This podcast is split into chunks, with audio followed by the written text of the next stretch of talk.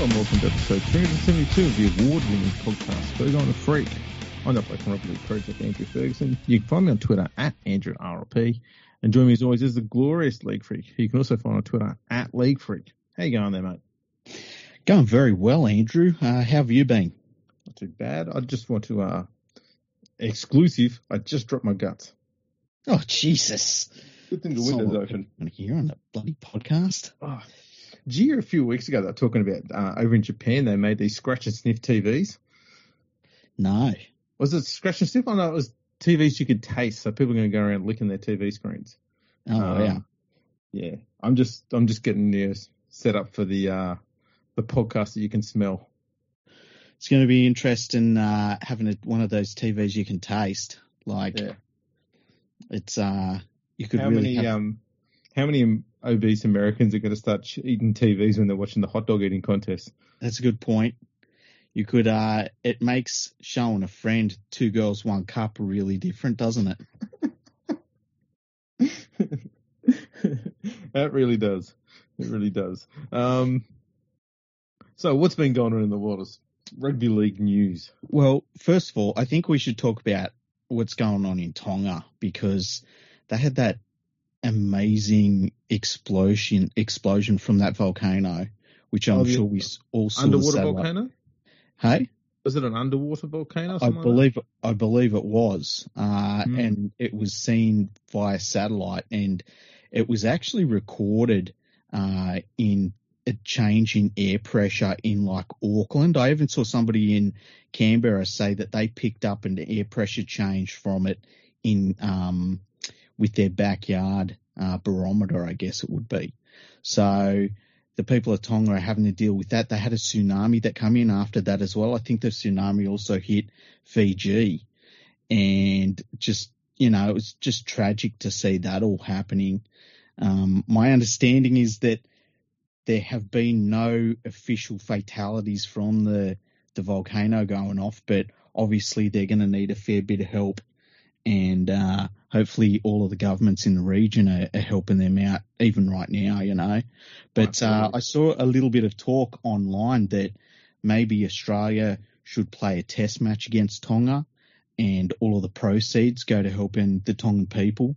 That's a Um, brilliant idea. yeah, I think that would be really cool because, you know, it'd, it'd get international rugby league, you know, back on track again and two best teams in the world playing one another. And like, I don't care when they play it. Play it in round four, midweek, you know, take all the players out of the club teams, just get it played. You know, I think it would be fantastic. They could have one in the preseason instead of, you know, some of the other games they got there. Yeah. Put a Yeah. test match on in the preseason. Have another one, you know, before Origin starts. Another one at the end of the year. Have three tests. Yeah. Think of the cash you could bring in. Yeah, and just uh just make it happen. You know, Yeah. it's rugby league has got an opportunity to help out in a little bit, you know, and it, it'd Well- be a good thing to do, I think. Absolutely. I was thinking you could have New Zealand play Fiji as well Yeah, at a similar Yeah. time. Make them all double headers. You know, yeah, that'd be great. I reckon that'd be a fantastic idea. But uh, but yeah, seeing that, seeing the footage of that, I just, you know, there's sometimes you see things. It's like when we saw the tsunamis that hit Japan, and I remember growing up, and you would read about tsunamis, and no one really had proper footage of one, and then we saw them hit Japan after uh, they had that massive earthquake, and it was like, oh man, this is this is that thing that people had talked about for so long. Yeah. And se- seeing the footage of that volcano was just the same sort of thing. It was like horrifying. brutal. Yeah. Absolutely brutal.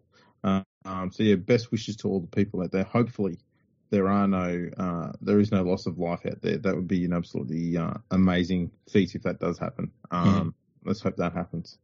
Very true. Now, there's been a little bit of news from over in the UK as well. Oh, Well, you know how we've got the Rugby Football League? We talked about this on the last podcast. You got the Rugby Football League, and then Mhm. you've got Super League as well.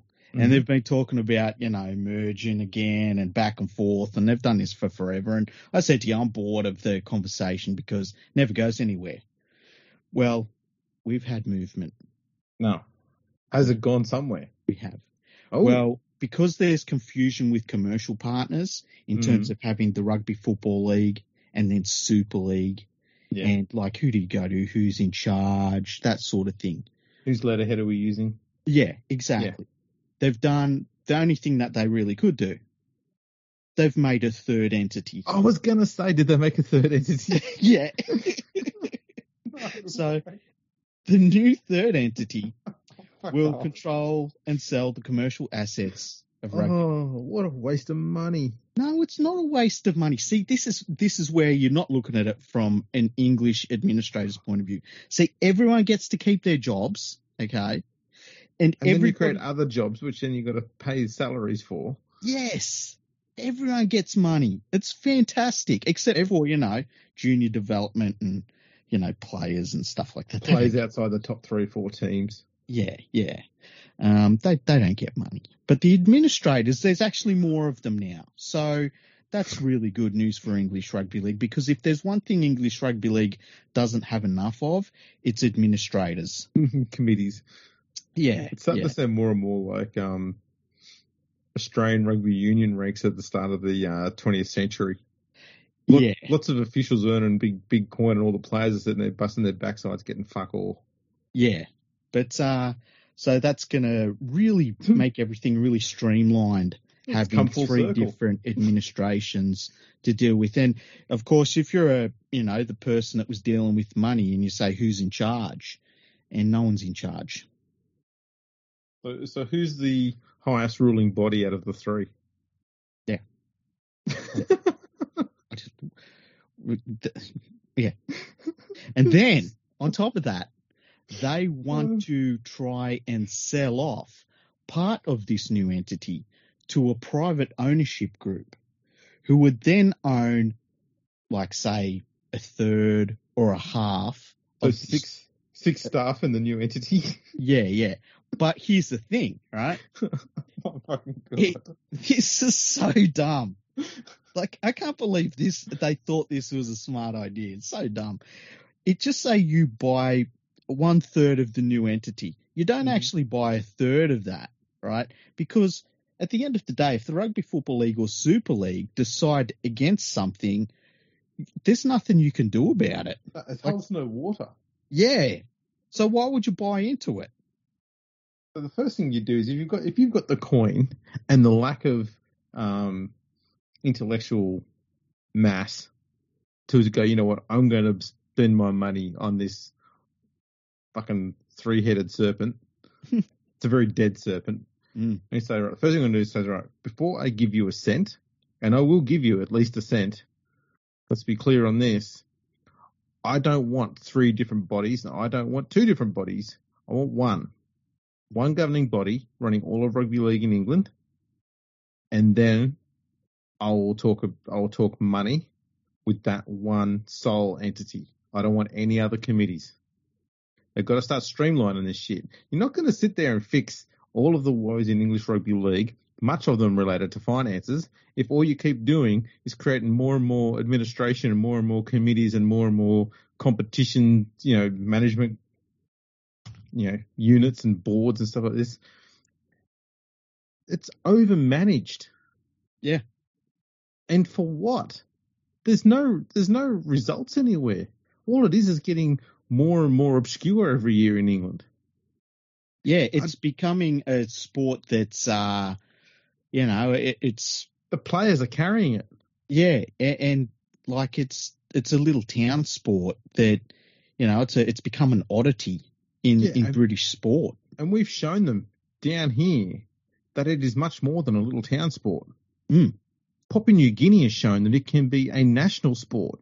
hmm What the fuck are they doing over there? Unbelievable.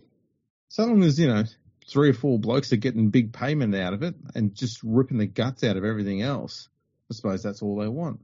And that, that attitude's got to go. Well, You know what they need?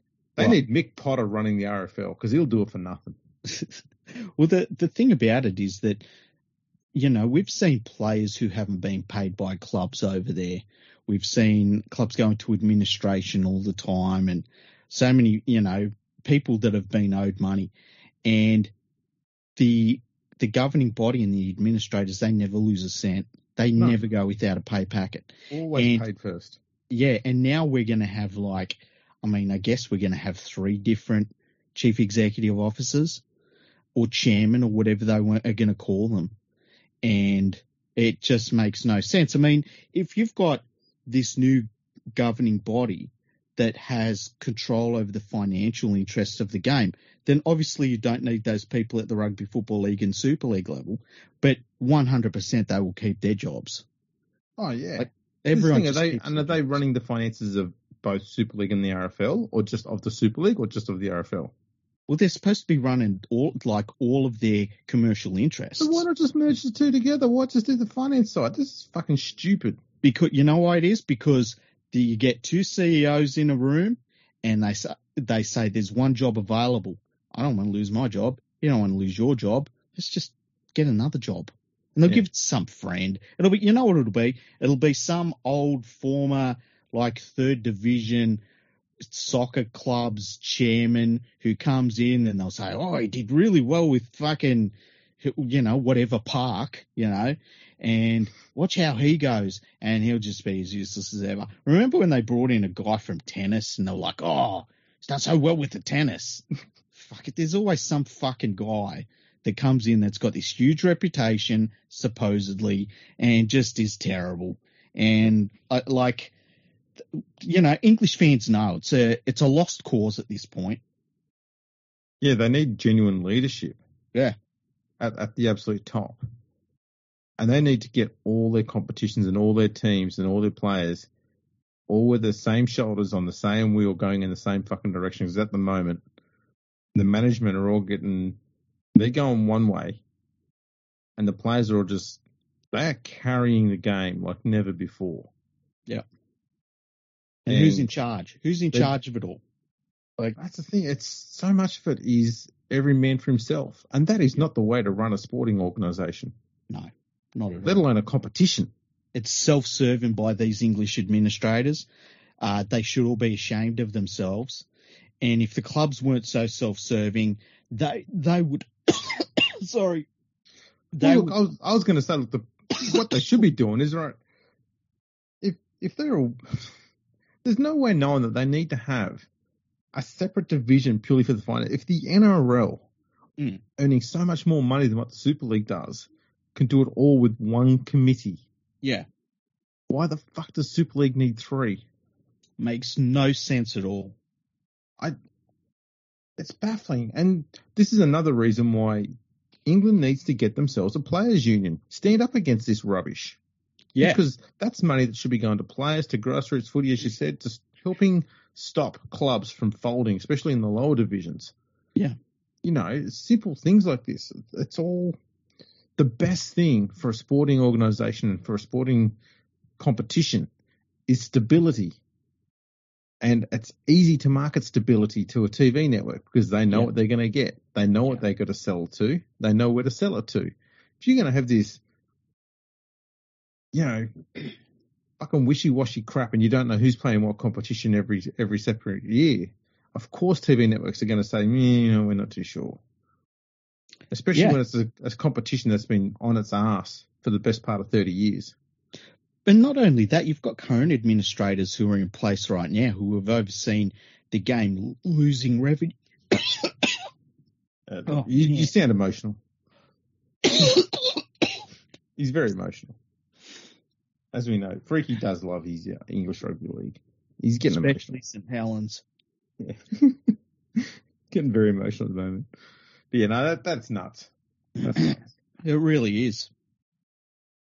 Um, did you need to have a bit more whiskey or something? Yeah, let's have a break. I don't know Yeah. why I'm coughing all of a sudden, eh? That's okay. You know what? I'll ramble on for a little bit while you get your shit sorted out. Because- Ramble on about what?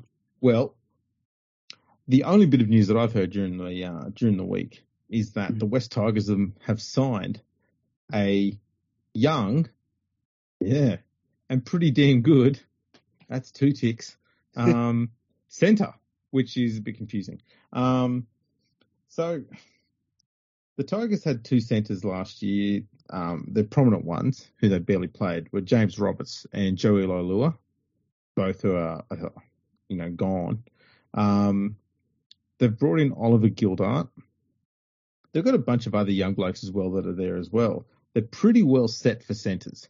Now, the other problem they had is they brought in Jackson Hastings and they've decided to put all of their eggs in the Luke Brooks basket. Eventually, yeah. he's going to come good in their mind, which means Hastings and Brooks are going to be the halves. That's pretty much settled, which means Adam Doueihi, arguably the Tigers' best player of the last two years, would have to move to centre.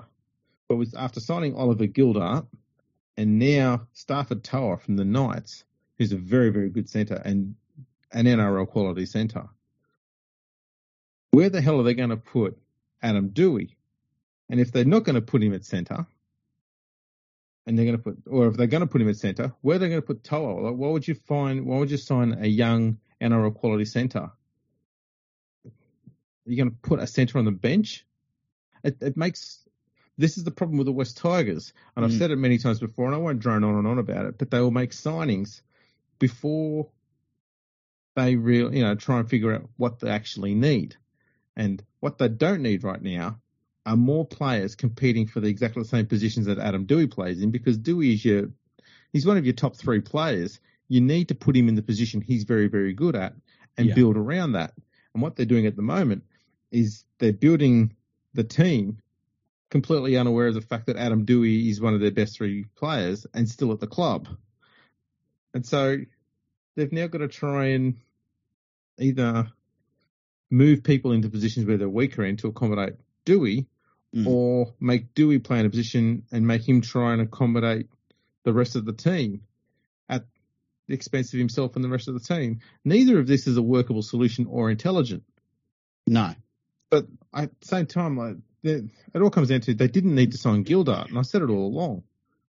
And now signing To'a proves that even more. They could have just had Stafford To'a and Adam Doueihi in the centres. That's fine. But you've gone and put all this money in Oliver Gildart. He's coming over. You're not going to put him in Reggie's the whole year because you pay him, I assume, decent coin. It's the West Tigers, so of course they are. so now you've got three centres or two five eights. And yeah, you're not going to move him to fullback. You've got a, you've got one of the best young fullbacks in the game there.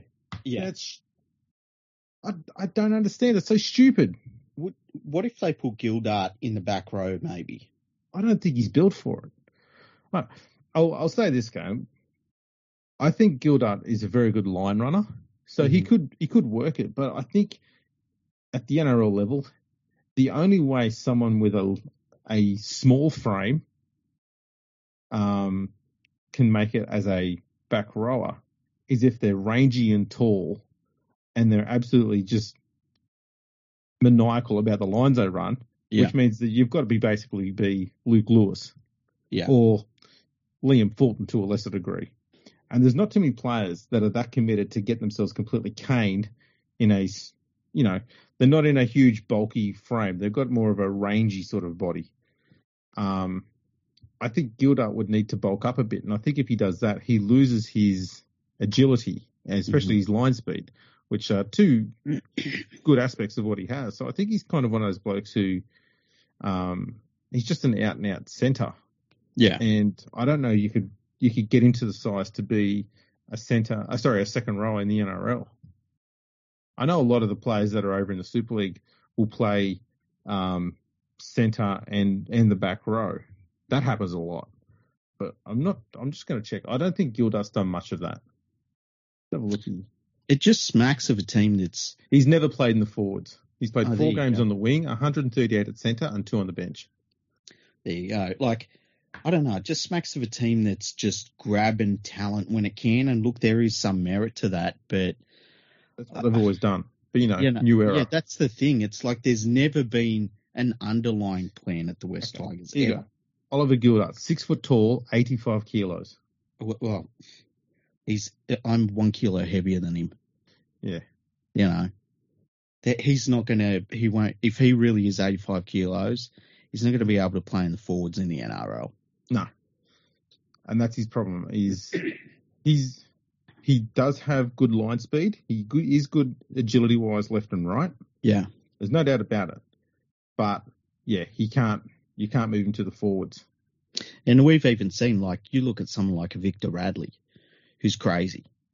And Yeah. yet, be, being a, a more slight player, Victor Radley's a lot bigger than that. He, he gets smashed up in the forwards. You Oh, know, there's a Radley- few players like that. Radley's at least, you know, nearly 95 kilos. Yeah. He's got a bit of bit of size about him, but he's, I mean, it's not that much more, obviously, but it's enough. Yeah. 85 is pretty small for a, a rugby league player, be it Super League or NRL. Yeah, it really is is. slight. There would be, I mean, how many players in the whole NRL would you think would be, you know, smaller than 85 kilos? There wouldn't be many. It'd be a handful. Yeah, not many in today's game. I mean, Luke Brooks is 88 kilos. Yeah, exactly. And he's a small player for the Yeah. NRL. That's right. Well, he he's looks like, uh, according to what I'm looking at here, he's about the same height as Gildart. Yeah. He's three kilos heavier than him.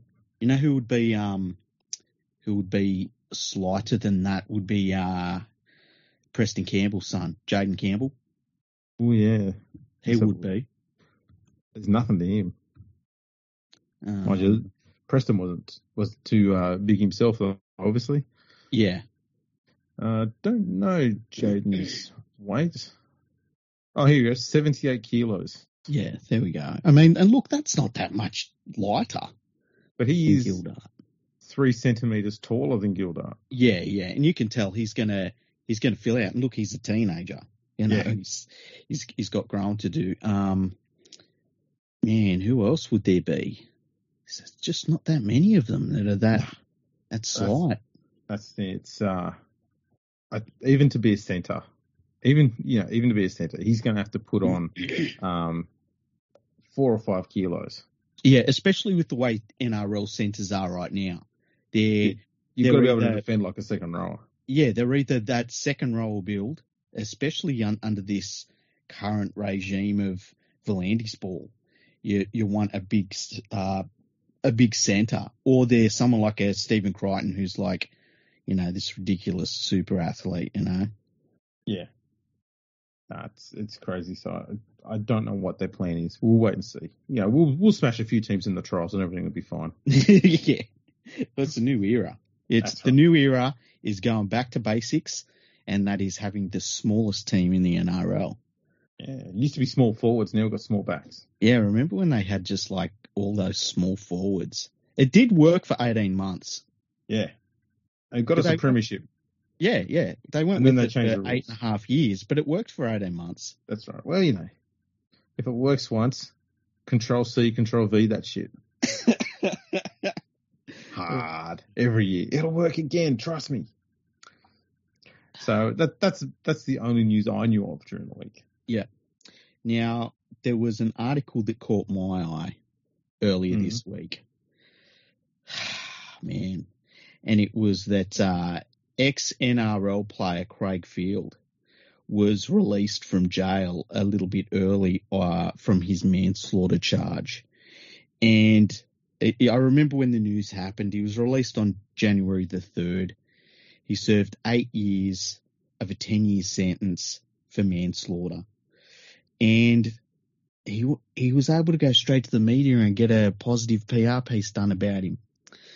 And I just I couldn't believe it. And look, this isn't about Craig Field really. It's Craig Field is Craig Field. You know, is what is what are you going to say about him? Just look at his record. But eh, the fact that anybody would say, "Yeah, I'll write that story," is what shocked me. And I, I just couldn't believe that anybody would would go with that angle. It just Yeah. shocked me that anyone would. Surely Um, that that's the sort of story you just go, you know what? We don't need to tell that one. Let's just leave that one quiet. Yeah, But no, Yeah, it's, there was and, a and it was straight away straight into a redemption story. yeah crazy. Um, Oh. Now there's a quote here from from Craig Field, which I just I can't believe it. Right? Mhm. He says, "If I can help kids in any way that have had troubled pasts or are on the road in their lives where they need some guidance, I would like to grab them and tell them that they don't want to go where I went because it's not a good place." So, cr- it like he's trying to get a job teaching youngsters how to behave. He's 50. He doesn't know how to behave himself.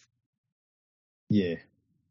And look, there's pretty sure Craig Field was was he one of the two or three West Tigers players who was basically suspended for cocaine use or alleged cocaine use? Allegedly. Didn't wasn't the thing that somebody put a pill of it into their drink and their something, drink had been spiked? Like that.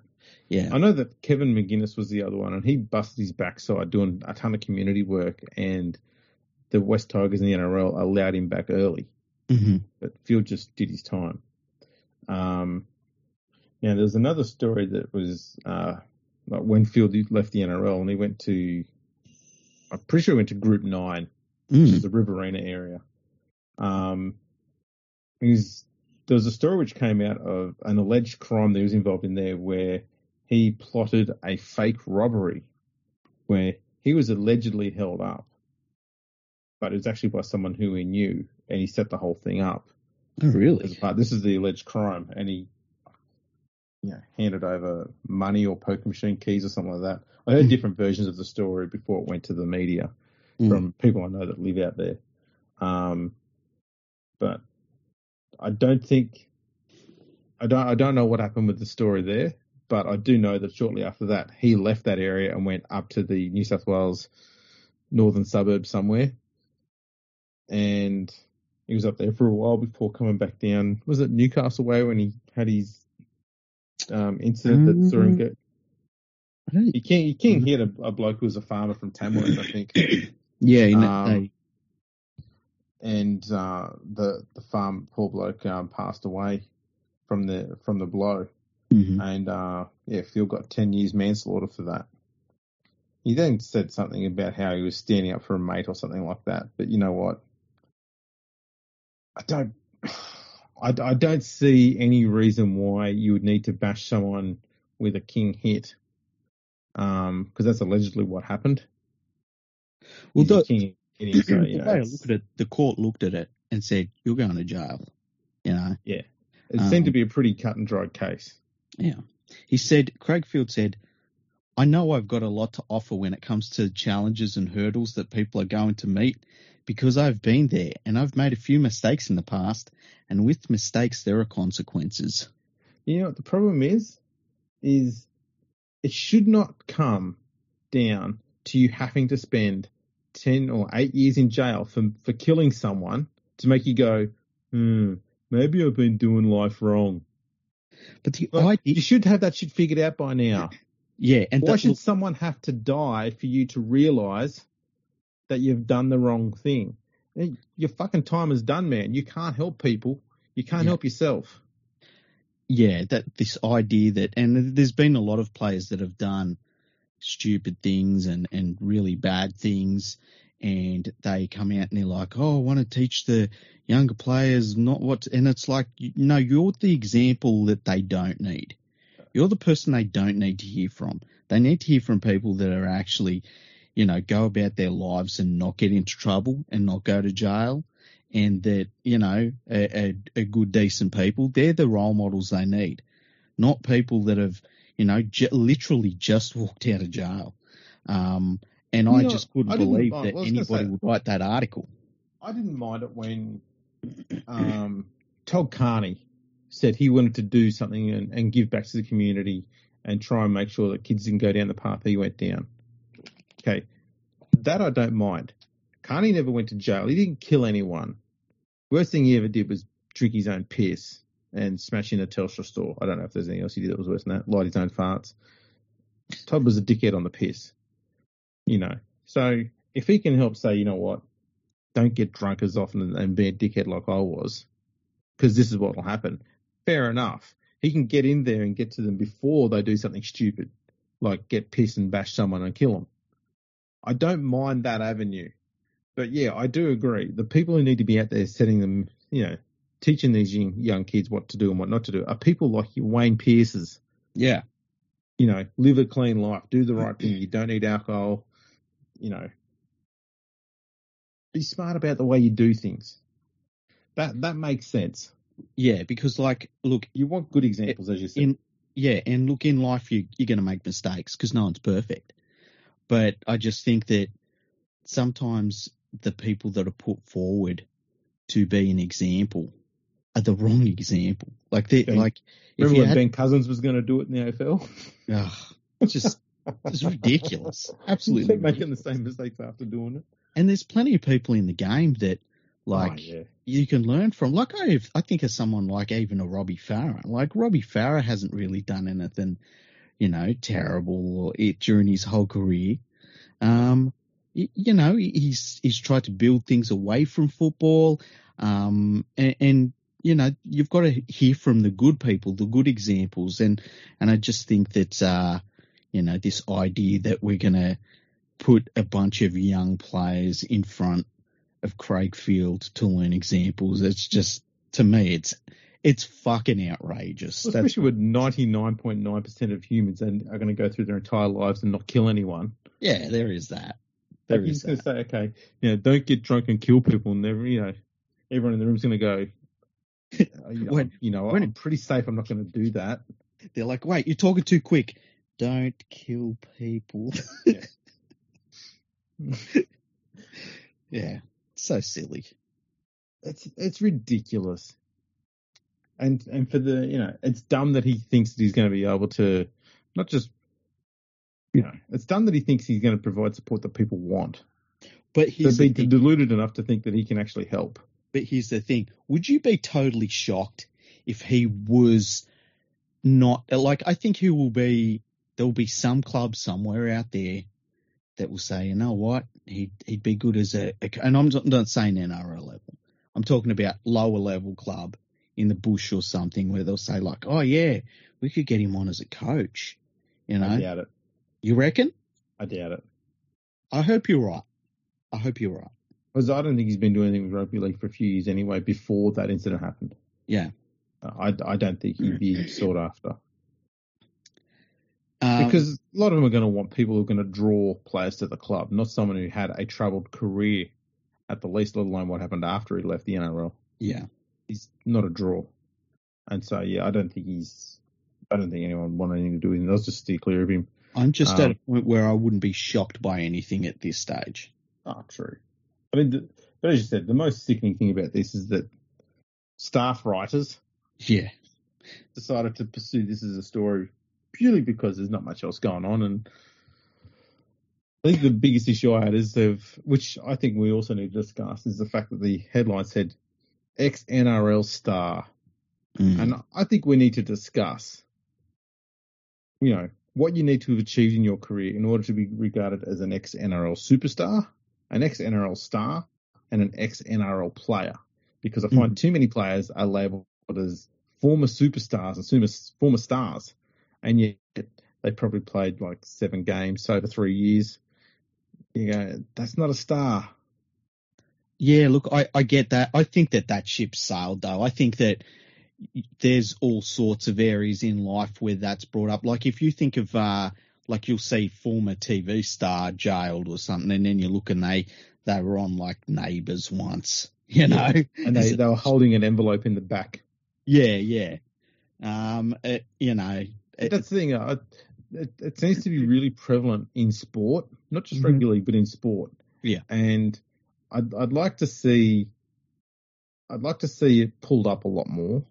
yeah, Um, so I was thinking, you know, for superstar, it needs to be someone who's actually played international football for more than one season. that would be a good marker. So maybe three years, three years of international footy. I'd say that's a superstar. Yeah. Two years of international footy or one year could be a star. Mm, Um, the rest is just NRL player. okay. I'd be up for that. Former NRL player. Remember there was, I think there was a, a guy that was done. I can't remember. I my I can't remember, but I feel like it was a domestic violence incident, and they were saying former New Zealand warrior, and he had had a trial for the oh, Warriors. I remember that, yeah. Yeah, like it it, hap- it happens a lot, and it's it's you know, I mean it, it's misrepresenting a situation, and it's doing it to get it's clickbait, and It's it's, doing it to get clickbait during terrible times in people's lives. And I I'm talking about the victims, you know. Yeah, and look, I understand that clickbait is something that's not going away anytime soon. But the problem with clickbait is, is as more and more people become aware of it Mhm. and understand it, it loses its initial value Yeah, to the point where people stop trusting media completely. yeah, Like we still, even those of us like myself who are skeptical of a lot of what goes on in the media, you still have to watch it every now and then for the bits of facts that they do spit out that are important. hmm problem is you've got to go and sort through all the other bullshit to get there. But the more and more that they rely on clickbait in order to get their eyes and their clicks, the more and more they um, eat away at the trust of the reader to the point Yeah. where people will just stop reading it altogether. And then what are you going to do? You're going to get more and more extreme with your clickbait. Yeah. Yeah. And the, it's like lying. Like every time you tell a lie, you've got to tell another lie in order to make the first lie seem accurate. But each lie has to get bigger and more extravagant to cover up all the lies before it. Same Yeah. goes with clickbait. Each clickbait thing has to get more and more clickbaity in order to keep getting the clicks. Yeah. to the And, point you just it gets out of control, and you're not talking yeah. facts anymore. You're just talking bullshit. and that's why you see a lot of them, the, the media outlets, especially in Australia over the last couple of years, where they have gone from in, in because they it's very difficult for them to put out and out lies out there because they can get sued, and they have been sued by people that were already rich before they sued them. Um, but they they they've sort of changed tack to where they will get some of the people that work for them to say something outrageous and then they report on the outrageous thing that person said and then they they report on the um the way that people have reacted to that outrageous thing and Mm. so they sort of generate their own media from within and then that's not news either That's right. Yeah, that that bullshit happened as well during the week. Um, then look, I'm going to say I wouldn't be surprised if it was Dean Ritchie because I've got a feeling he's covered quite a few stories about Craig Field in the past. yeah So I wouldn't be surprised if he went there. Um, he he loves a, a good retribution story. He won't talk about good things that are actually happening in football. He waits until someone's done something really fucking horrid, and then he tries to do a good story about them after that. yeah I don't know why. Oh, yeah, I I don't get it. I like part of me thinks that it's because they don't know how to talk about football. Well, that's Like- fact. Yeah, you know, like how many of them do you ever see sit down on one of these shows and like I don't watch them anymore, but you would see them sit down on a show and actually talk about the football. They they just don't. They talk about anything except the football. Like it's I mean, can you imagine if you and me sat down to do this and any time we went to talk about football, I, I changed the subject and started talking about like rumors or you know, or things that have happened off the field that don't have anything to do with football. It'd be really weird. But they make a living out of it. Yeah. Parasites. Yeah, yeah. Absolute It's-. It's very strange. I I, I don't understand it. I, I don't, you know. That's why I don't read their shit. I just couldn't believe. I saw somebody tweet that headline out, and I was like, "Hey, you fucking serious?" And read it, and it was like, "Oh man, you know, I can't believe someone would write it." No. Um, there's something else before we get on to another issue that I thought of. Uh, I saw there was a tweet by the International Rugby League a day or two ago, hmm and they were asking people to, uh, you know, for questions because I think someone who's running the International Rugby League was going to try and answer them. Yeah. I was wondering if you did you get around to asking them a question or did you not see it? I saw it. I was going to ask a question, but I thought they're just not going to answer any questions that are difficult. They're just not going to. So why bother? That's a that's a fair comment. Mm. Should we should we go through and see if we can answer any of them? Yeah, I'm up for that. See what All right. questions come up. Yeah. Um, let's see, where was it? Ask the IRL. Here we go. There's only 36 replies. let's see what we've got here. Um, James Cheeseman, he said, "Is the Commonwealth Championship being played this year?" Yeah. How many countries are signed to make the IRL a member of the GAISF? That's the something International Sports Accord. Yep. Um, if it is, if the sports accord is dissolved, what is the next plan? That's a good question. Why does the IRL have the Middle East Africa when every other sport has Africa and the Middle East are mostly in Asia? Yeah, it's another good question. Yeah. Um, don't think they'll get any answers to those. Um, AK15 says, when the World Cup cancellation behind us and hopefully no more major COVID interruptions, is the full calendar due to be published anytime soon? There's a lot of people asking about the full calendar. Well, do you remember, I remember the last time they put out a full calendar, and it was just games that involved Great Britain, Australia, and New Zealand. Yeah. That was the last one that I ever saw. Um, yeah, lots about there for a full calendar. Uh, Steve Mitchell asks, any plans in future for a biennial or every four years European Championship tournament? I think they've already got one. Well, the thing is that like we should have one in the Pacific and one in Europe, and they should be pretty high profile, you know. Well, Um, yeah, and they're not. They're just not. no, and we need to be, you know, one the one thing the international rugby leagues to be doing is organising to get these international games properly televised. Yeah, Either if it's not on TV, then at least on their own website. yeah. Not through Facebook, not not via mobile phones, not through Mobile YouTube. phone, Yeah, Come on, surely they, they've got enough to afford to buy two cameras. You don't even need a commentator, just two cameras. We can watch it. We can sort it out for ourselves from there. yeah. Um, someone else asked, can we get confirmation that the World Cup nines in 2023 is going ahead? Um, an update on the Olympic bid, an update on the court case with the Tongan Rugby League. Yeah, all of that would be good. I'd uh Nines rugby league, man, they just they wheel it out every so often and they make a big deal out of it and then they just completely ignore it. It's very weird how they use rugby league nines. Um I think And- they should, if if they're serious about Mhm. trying to get into the um, the international arena, mhm. as far as getting sorry international recognition for the game on its own, not with rugby union, then they need to work on the World Cup nines purely to get it involved in Commonwealth games and the Olympic games that'll be in Brisbane in was it twenty one seventy four or whatever it is. Yeah, uh, when is that? I think it's 2032. Does that make sense? That's that's like that's another lifetime away. but uh, I'm pretty sure that that's when uh, isn't that when the Wests Tigers were supposed to hit their their window, their premiership window? Oh no, that's that's that when one? the that's when the new era begins. yeah yeah.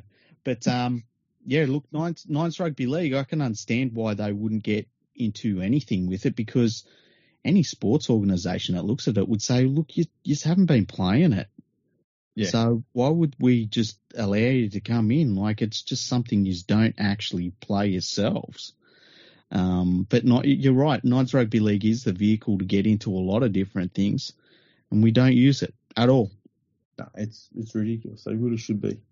Um, Gavin Lang asks, can we get a four-year international schedule with 10 to 12 internationals for each top 12 or so nations? And he's put together a list of what he suggests. Yeah. Um, so he's got here, just open it up now. 2025, the Rugby League World Cup. 2026, New Zealand and Australia tour England and France. The European Cup, including Ireland, Wales, Scotland, Jamaica. Pacific Cup, including Tonga, Samoa, Fiji, PNG. 2027, the Euro and Pacific Six Nations. So the Euro has England, France, Ireland, Wales, Scotland, Jamaica. Pacific has Australia, New Zealand, PNG, Tonga, Samoa, Fiji. hmm 2028, England, France to Australia, New Zealand, the Euro Cup, and the Pacific Cup. And then obviously 2029, you'd have another World Cup.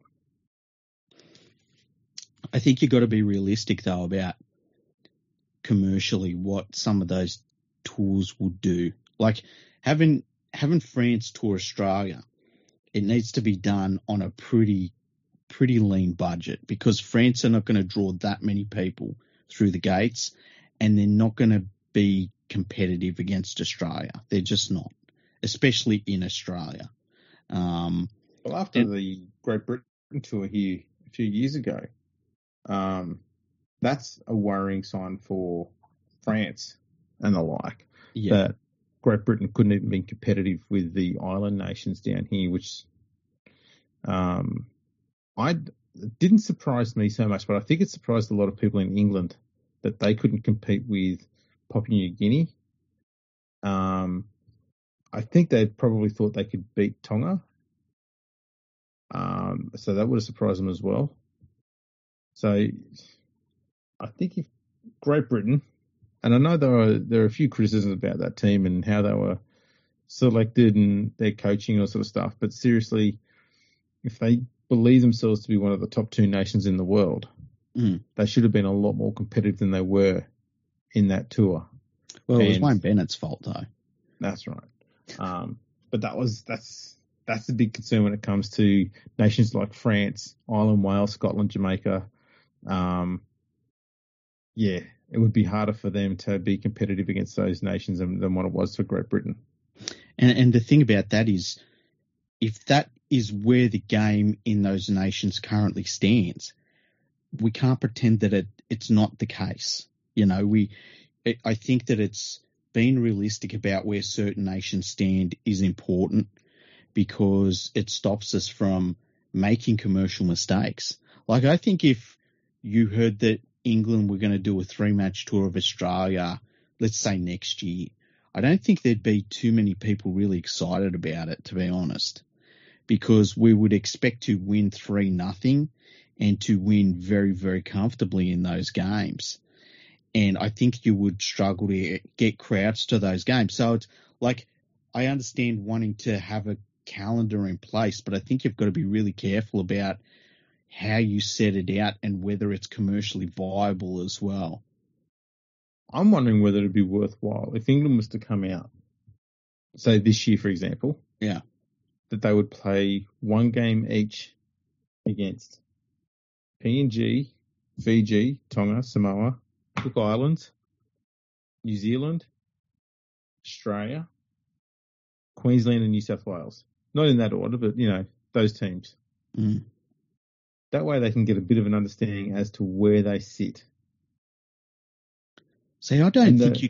I don't think you could market an international team playing Queensland or New South Wales anymore. They used to be big draws, and you I could know. take it.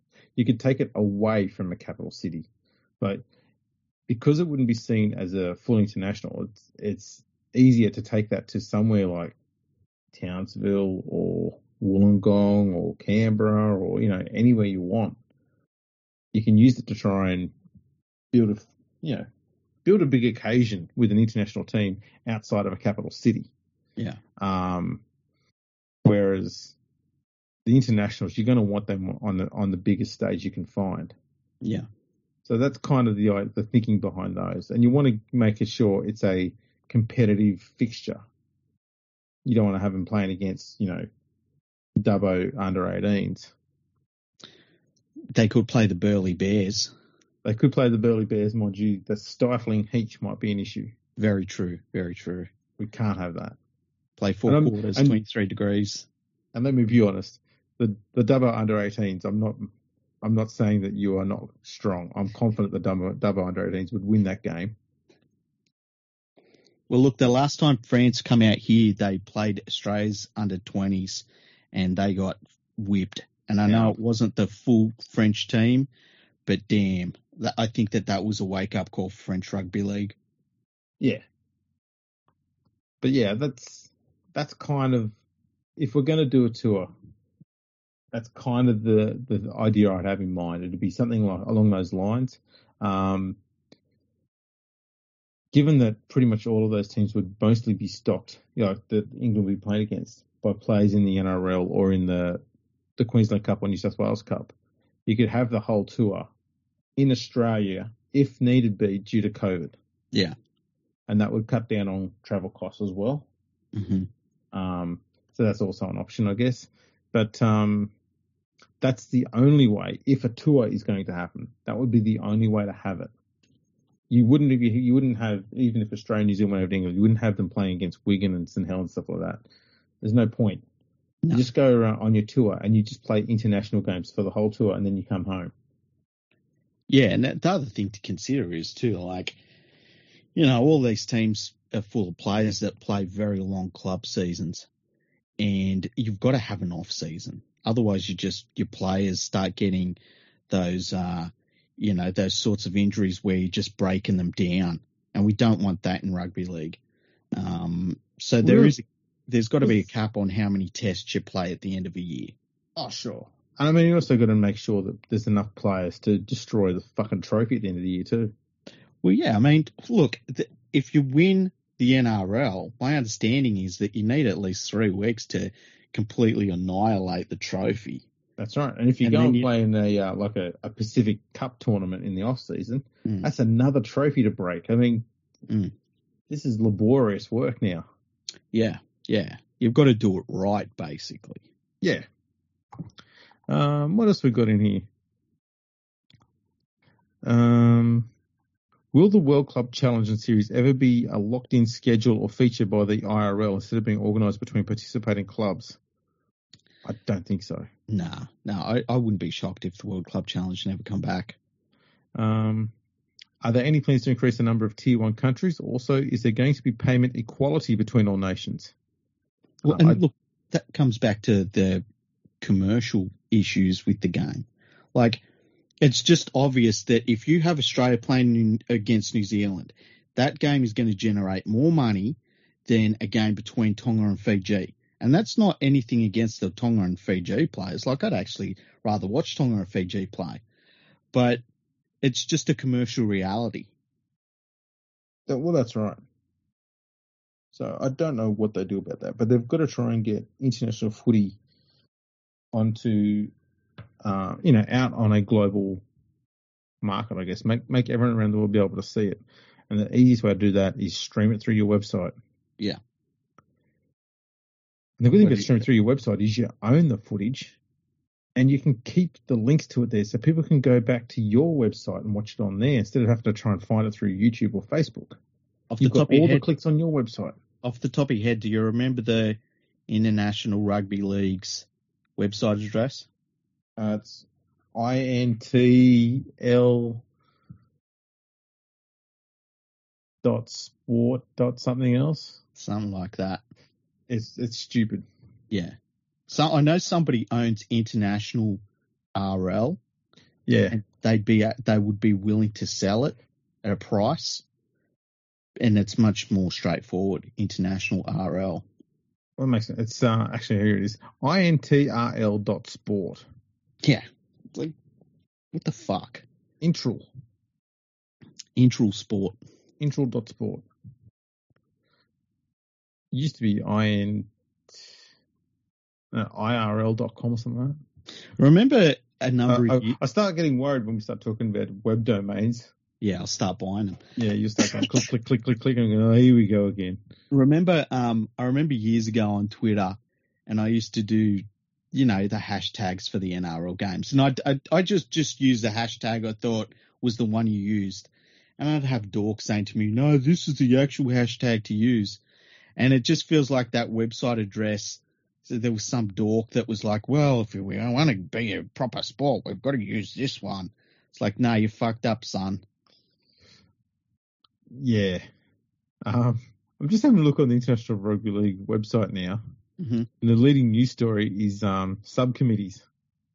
oh really what are they making subcommittees about How many subcommittees do you reckon they've got? Oh man. I, well, I think that they did one for uh, game officials.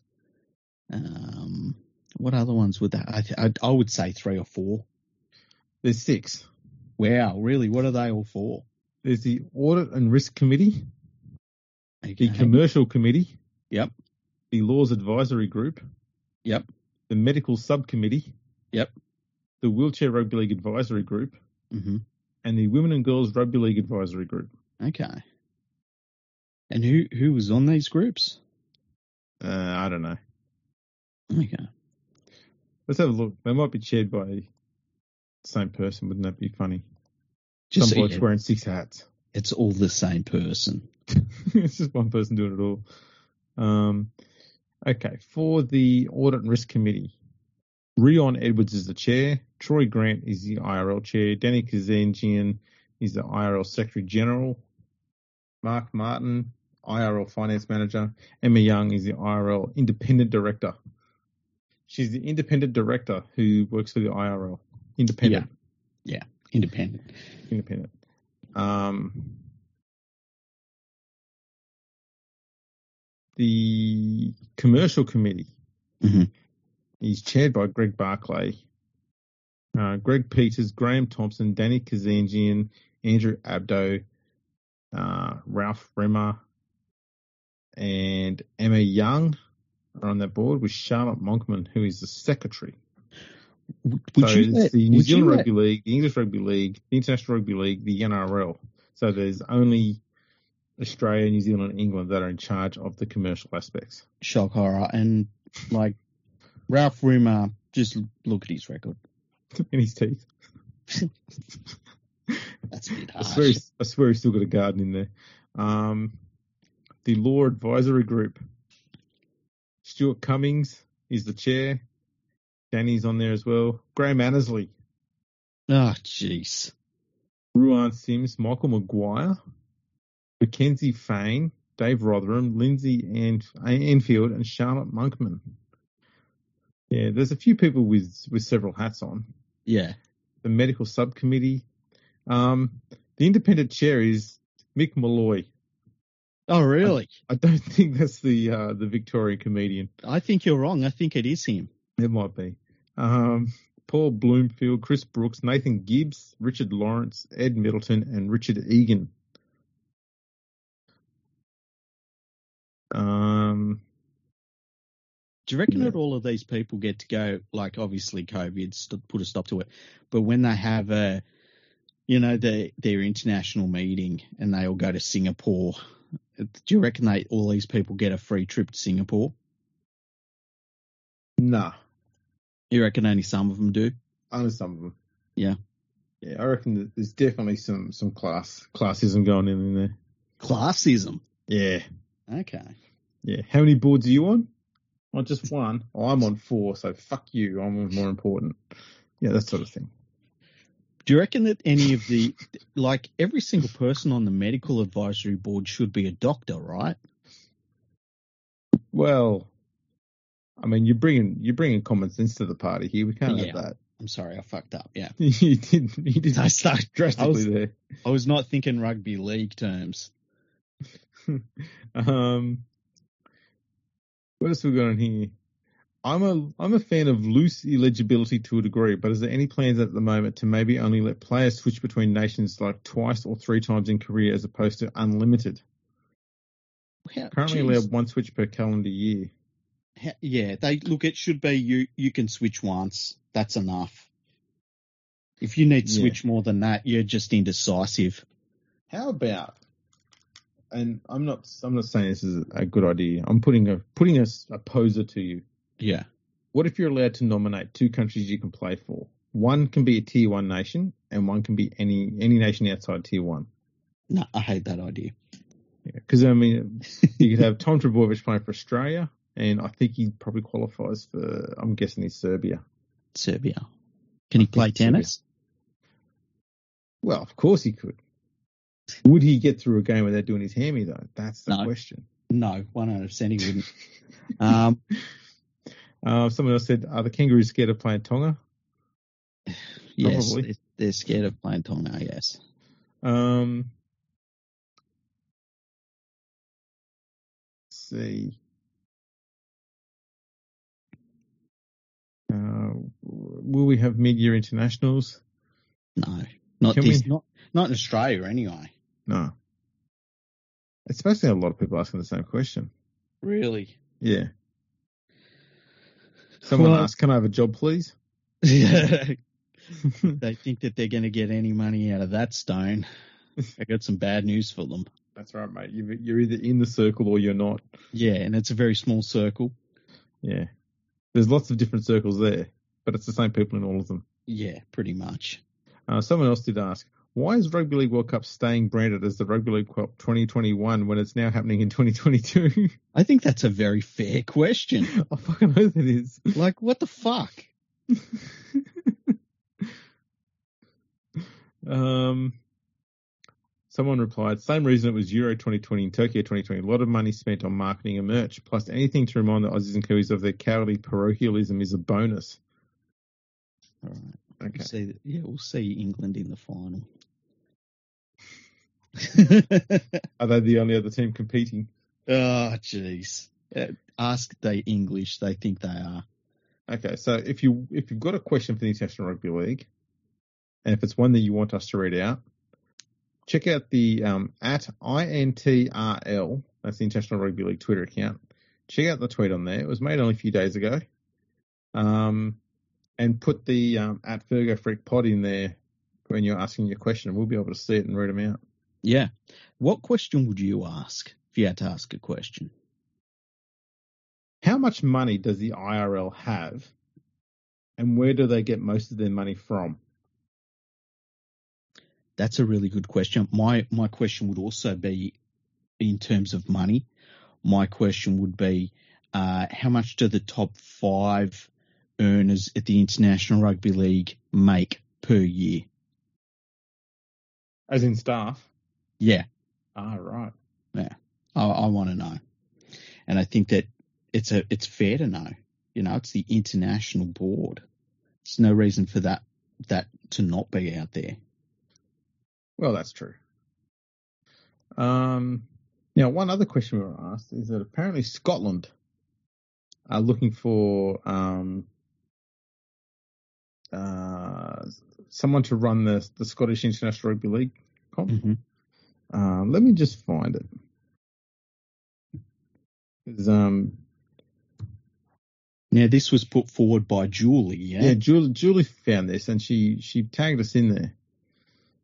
I'm just trying to find out where it was. I'm not logged into it on my computer. Ah, my broken computer. Well, my broken computer has it. Here we go. Scotland Rugby League. Yes. Vacancy. Scotland Rugby League are seeking to recruit a chair to lead Scotland Rugby League to deliver its strategic ambition and grow the sport both domestically and internationally. So obviously, if we put our name forward for this, and I dare say we will, Yes. um, what are we going to do to make Scotland better than England to start with? hmm Um, how long do you reckon that'll take? Well, what Yeah, time is it now? It's quarter to 12. Okay. So, okay. First thing we do, we we focus on the important things. We sort out their jersey. Okay. Mhm. It's got to be all blue, Yep. and you know th- there's we, we got to add a little bit of white in there, but Yep. not too much. It's mostly got to be blue. How about just a white cross across the front? We could do that. I'm up for that. That's it. Just one line down, one line across. Okay, okay. Now with the Scottish Rugby League team, they've got a name. Do you remember what their name is? The bastards. The Bastards. Let's change it to the Bastards. It should be. The Scottish Bastards. How excited would you be if you're if you're playing for an international country and you go, who are we playing against this week? You're going, oh, we're playing against the bastards. You know, oh, It'd be incredible. Um, You've got to put the Okay, fear in so the mind of sort- their people straight away. You need to get in the head early. we've sorted that. Now we need to name we need to name three immortals of Scottish Rugby League. Now, obviously, one of them is Lachlan Coote. hands down. Yeah. Um, there was a forward. Henderson. No. Played for the Titans, I believe, and Uh, the Sharks. What was his name? forward. I can't remember. Oh man, I'm gonna have to look it up. Where are we? He's he's obviously. Um, does Wayne Kerr get in there? Oh well, okay. So we've got immortals, but then we've got a, a level above that. That's called the Wayne Kerr level. There. Let's see. Danny Brough, Yeah, Danny Brough's got to be in there. Yeah, um, Luke Douglas, that's it. Yeah, Luke Douglas. Dougie. He was a pretty good player too. Yeah. There's also Dale Ferguson. I mean, he's got to get in purely on surname alone. Ferguson. I'm not talking about me. I'm talking about the fact. I mean, name for me a more Scottish surname than Ferguson, That's a good point. other That's- than other than McFerguson. McFerguson. so we've got our we've got our Scottish Rugby League immortals. Now, I mean, what would you do with domestic? I mean, the first thing I would do is I would rebuild the wall between England and Scotland. We need to do that. That's just manpower issue. But then I guess Well- that they First thing we do is we make the English build it. yeah, yeah. Tell them it's for their own good. We'll say it's something to do with Brexit. Yeah, exactly. They'll, they'll, they'll be all okay. Know that. Although, is there anyone left in England that can build a wall? I know they don't have anyone to drive their trucks. It's okay. Just ask Poland. They'll do it for them. Yeah, yeah. Polish Polish people are fucking industrious people. Get them over on some visas. Um, and and so we've got the wall rebuilt, and then we start looking at all of the big cities in Scotland, of which there's two. Well, well, you know, we're going to use rugby league to make them have more than just two big cities. Okay, where's the other one going to be? We're going to make this place so goddamn impressive because of rugby league that Yeah. people are going to be wanting to live all over the place. Yeah. So we need we need a centre in the north, the south, the east, the west. Okay. Now I think that most of Scotland is is a windswept, barren wasteland of nothingness. But That's you've got to start somewhere. That's right. I So mean, it's still, still got well- more going for it than Wales at this point. We'll get to Wales in a sec.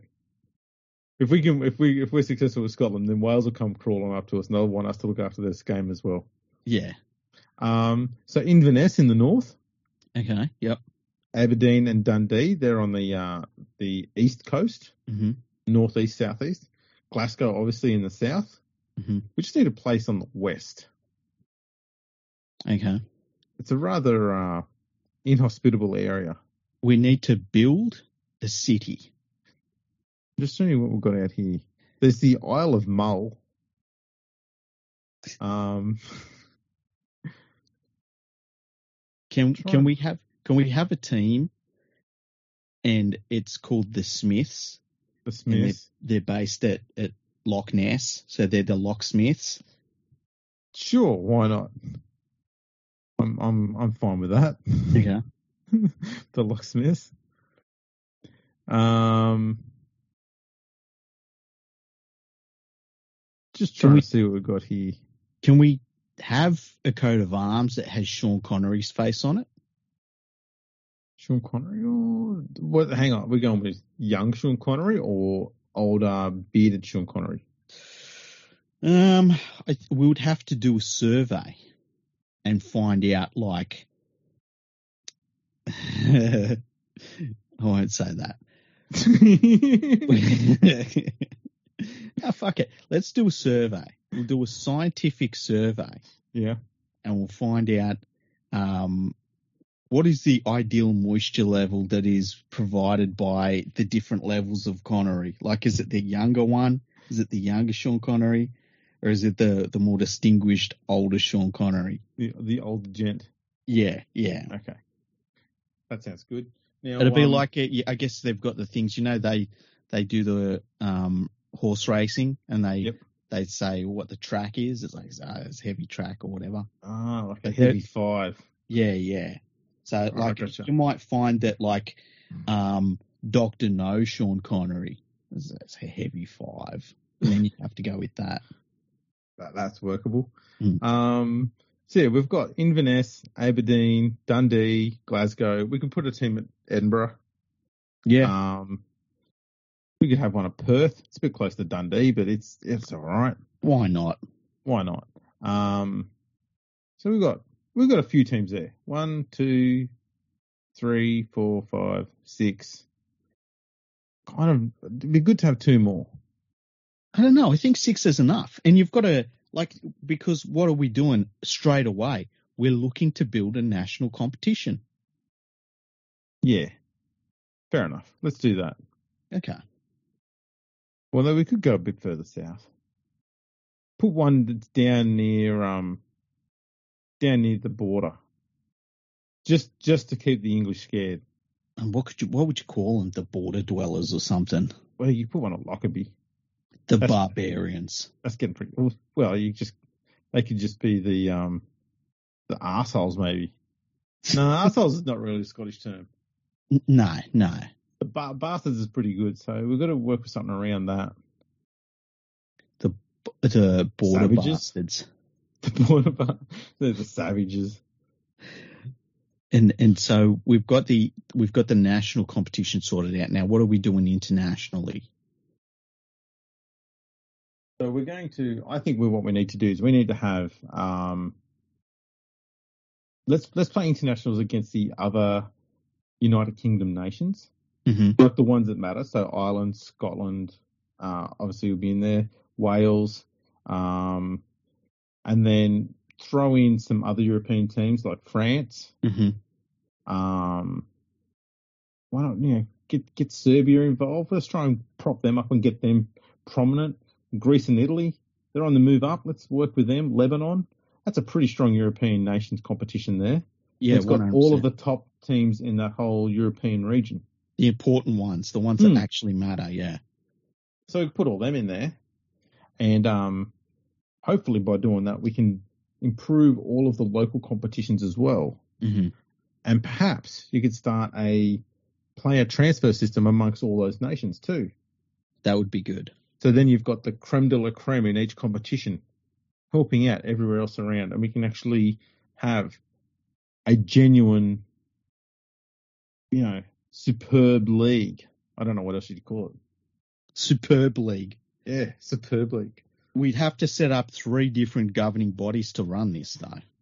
Well, we're going to have the Scottish Rugby League, us, Yes. the European Superb League, which will be Yep. us. Yep.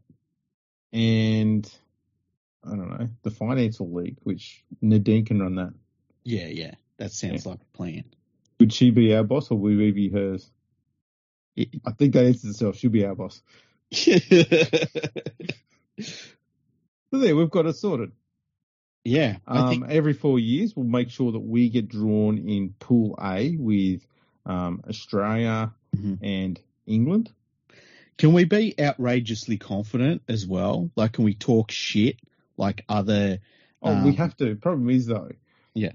when we talk shit, um, obviously with the Scottish accent, it can be a bit hard for some people to understand. So we might have to get Connery on legitimately on the payroll because he has done a few elocution lessons. Okay. He got to do the talking shit for us so that people can understand it.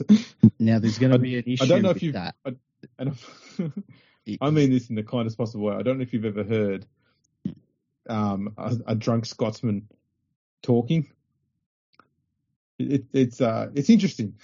they they sound less fucking. Well, put it this way: you can barely understand them in the same way you just cannot understand Jamie Peacock. Peacock, like it's like, what the fuck is this person saying? It's just gibberish. Doesn't make Um, sense. I've I've I've known quite a few Scottish people in my time um, from different parts of the of Australia and obviously some around the world as well. Mhm. And they're all brilliant humans, and uh, some of them are even funnier when they're pissed. Probably because I don't know what they're saying, but they're having a great time. So you know, who gives a shit? I, I don't I don't think I've known too many Scottish people ever. oh mate, they're fucking brilliant, man. Yeah. Um, it's going to be difficult to get Sean Connery to do uh, anything for us because he's dead. Yeah, but you can just you can just get old footage and stuff like that. Okay, we'll use deep fakes and stuff like that. Yeah, yeah, absolutely. People Okay. know his voice. Yeah. You just say no, he didn't die.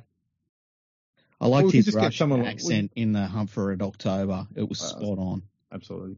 Or we can get Chris O'Dowd to do the the the talking. Who's that? I think he might be Irish. Yeah, who cares? Same Same, same fucking thing. Um, we could get 300. He's he'd probably need a job. 300. You remember him? Oh, Gerard Butler. Yeah, 300. Yeah, he's uh he's brilliant. Every time he tries to speak like an American, he just talks really slow. Yeah, he nails it. He goes, "Yep, just say four words and no more in your sentence." no one will pick up the accent. But there you go. I think that we've got this sorted out. Scottish Rugby League. Yeah, we got your back. Yeah. And the plan is to make you the most prominent rugby league nation in all of the United Kingdom. and to crush your enemies, Mm. driven before you. Absolutely. Hey, Apart from Wales, Wales is already done. you know what I reckon we should also do? What?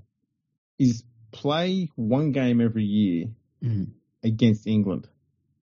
And for Yeah. every time we win a game, hmm we make England move the uh, Hadrian's Wall another one kilometre further south. Brick by brick, yeah. Brick by Sounds brick. like. And every four years, we play another game against them. So they've got four years to move that wall. Yeah, I think that only only Super League officials and RFL officials and finance committee uh, officials are allowed to move the wall. That's not going to be the player's yeah. responsibility. it will never get moved if that's the case. Oh, it has to. Because if they don't do it, Scotland then gets to legally take ownership of all of English Rugby League's financial, uh, whatever that is they've got that's financial. Uh, they've got a vending machine, and Fred who- Beecher, I wonder who controls the vending machine. By the way, um, Papa John's. no, no, you know how they've got the three three governing bodies now. Oh yeah, wonder- yeah. Actually, does, who- does that mean they're now got to pick up an extra few vending machines? maybe they do. Maybe they do. Oh boy. You know what we'll do? We'll wait until they've got this third governing body going, right? And then we will send a letter to each of the three governing bodies and see how far apart they actually are. I bet they're all in the same building. I bet they're all in the same chair. Yeah, yeah. Like like what the International Rugby League used to be. It was like send a send a letter to the ARL in the International Rugby League and s- see who you have to send it to. It's both the same place. Give it a week, we'll research that and find out. I'm sure Yeah. we'll be all right. Yeah, so I think that we can really move Scottish Rugby League to new places. The Scotland bastards. The Scot, yeah, that'd be great. The Bastards. I bet Scottish people would love that if they had a national team called the Bastards. I know I would. Yeah, If, it'd be Scotland great. doesn't, if Scotland doesn't want it, then I want Australia to adopt the bastards instead of the kangaroo. Well, what if we changed all of the international teams? What would we call them? Like, what would Australia be called? Mongrels. The Do Australian mongrel? mongrels? I don't know. Mongrel does sound like a rather Aussie term. It does, doesn't it? Yeah. No, you know who, what it would be? The Australian cunts. That's well. That's actually that's pretty true. Yeah. What would you call England? Um, I can't. I can't call them what I'd call them. um, wines. The wines. Yeah. Whingers, soap, English soap dodgers. Uh, soap dodgers is a bit harsh. Exactly, soap dodgers. It is. What would you call? Well, actually, I say soap dodgers then is just a bit wordy. Okay. The whiners. the English whiners. Yeah. Then what would you call Wales personally? Who? The irrelevance. um. No, I'd stick with dragons. Okay. Yeah, about because be- because of what we've experienced with the dragons in the NRL? Mhm. Yeah. Makes sense. Uh, so France, you've just got to call them the cocks, don't you? Absolutely. Yeah, can't can't go past that. No. Um, the Serbia would call them the Novaks. I, I reckon the, the, the players of Serbia would be above that. And besides, they've got the team called the Mad Squirrels. We've got to give them a bit more than that. That's true. What about the really mad squirrels? That's the step up. The piss squirrels, the postal squirrels, Fucking angry squirrels. Um, postal squirrels. well, I guess maybe we could call the the Australian team the um, Quackers. Mad quackers. Yeah. Yeah. What'd you call New can be the Zealand? New Zealand? The Mad Kiwis? Mad Kiwis. Just call everyone mad. Done with it. Those, those cute little birds, you can't call them mad. So they're pretty rare. They can't be too mad.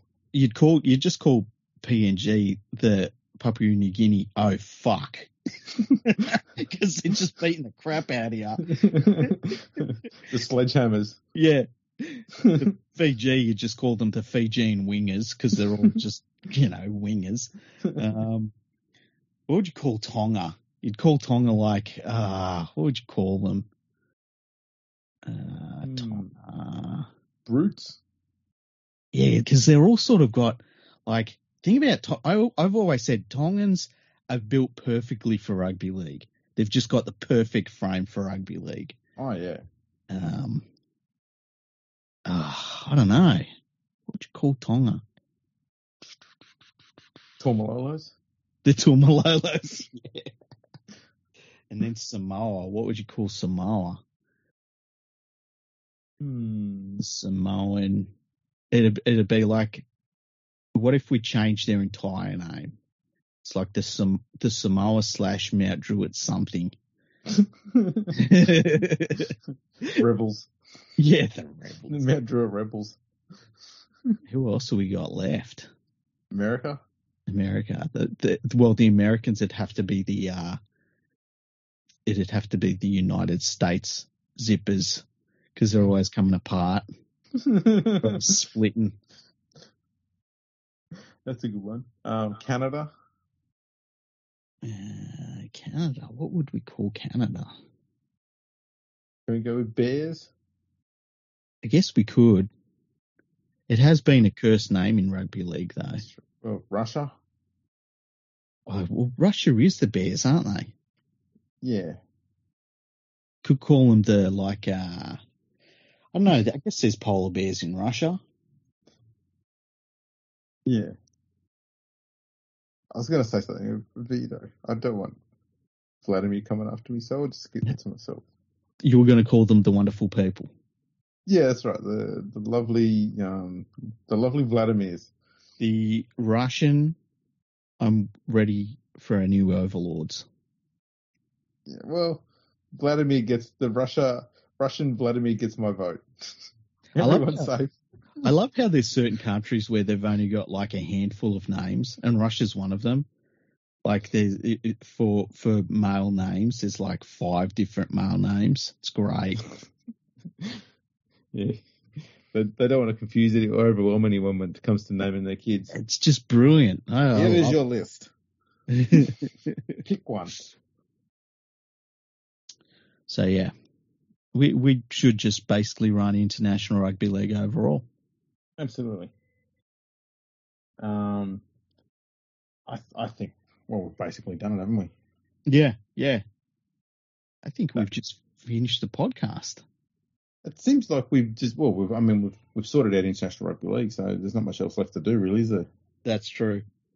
To So, start um, at the top. start at the top. We've got everything else sorted out after that.